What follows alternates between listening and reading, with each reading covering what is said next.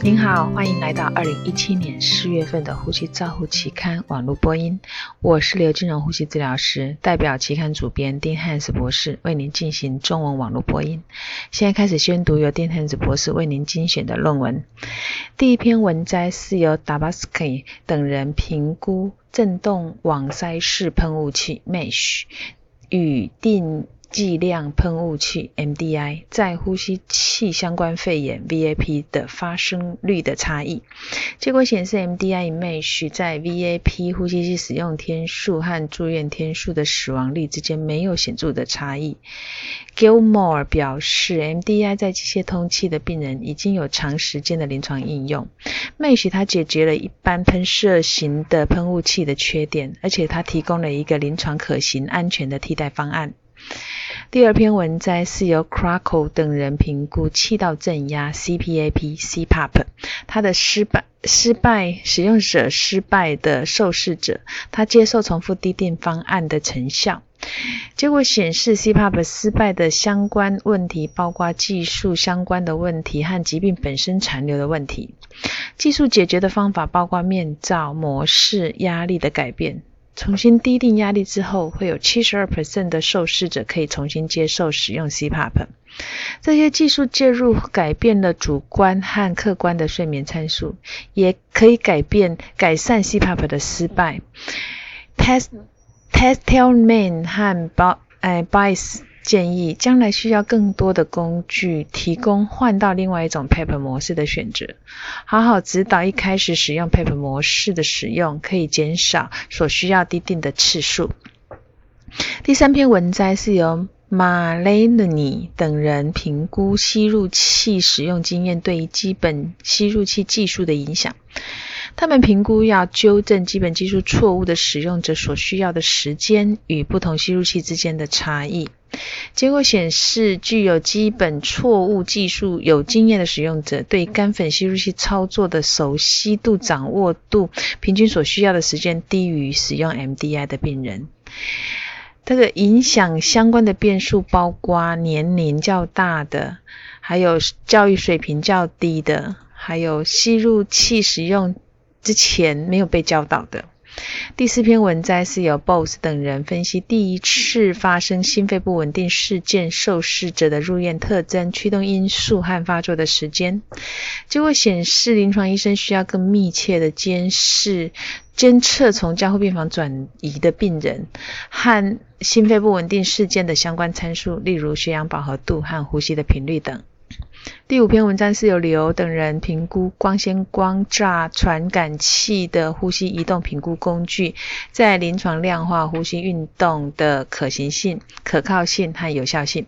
结果显示，呼吸运动评估工具在测量呼吸幅度和肺活量测量之间观察到有显著的相关。作者结论：呼吸运动评估工具可以用来临床实作。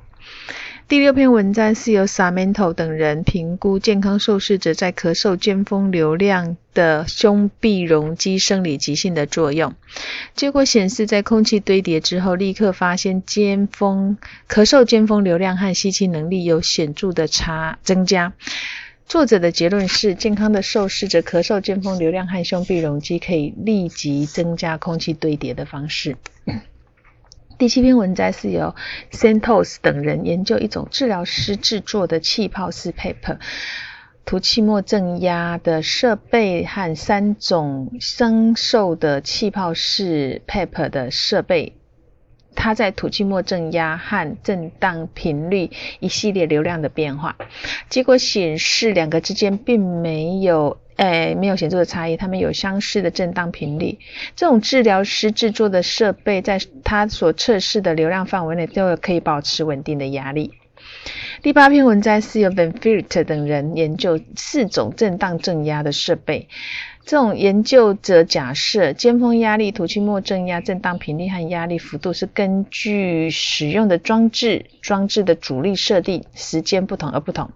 结果发现，设备内的尖峰压力值、吐气末增压值、震荡频率和压力振幅会随着阻力的设定、设备之间的变化改变而改变。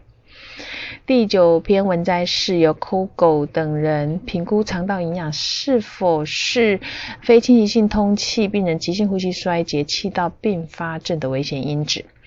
结果显示，接受肠道营养的受试者气道并发症发生率明显高于没有接受肠道营养的受试者。然而，在以多变量分析显示肠道营养，发现它与院内死亡无关。第十篇文摘是由 b r o g o i n 等人研究急性呼吸窘迫症候群机械通气的儿童，以 Bohr 跟恩霍夫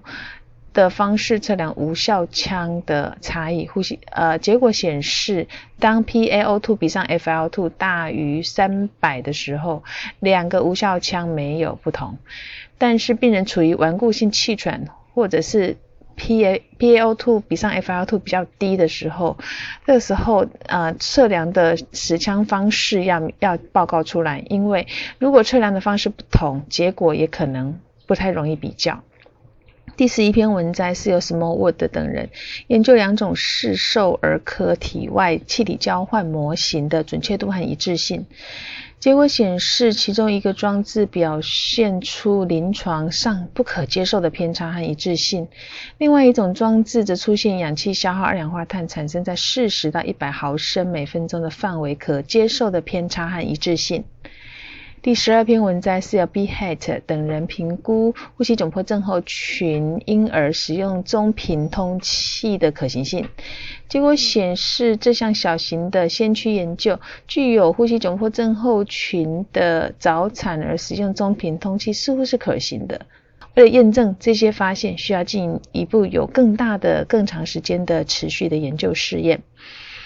第十三篇文摘是由韩等人比较非选择性内皮素接受拮抗器、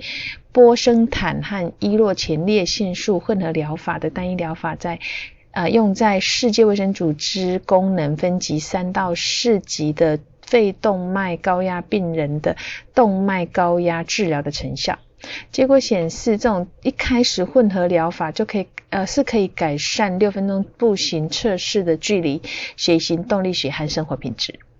本月我们发表了一篇 Morris 所发表的呼吸困难专题的文章，作为关注弱势住院患者的一个新范例。以上是四月份呼吸照护期刊的。中文网络播音由中国医药大学呼吸治疗学系刘金荣呼吸治疗师翻译播音，朱嘉诚呼吸治疗师的修稿与审稿。如果您想进一步了解原文的内容或过去的议题，请您上美国呼吸照护期刊网站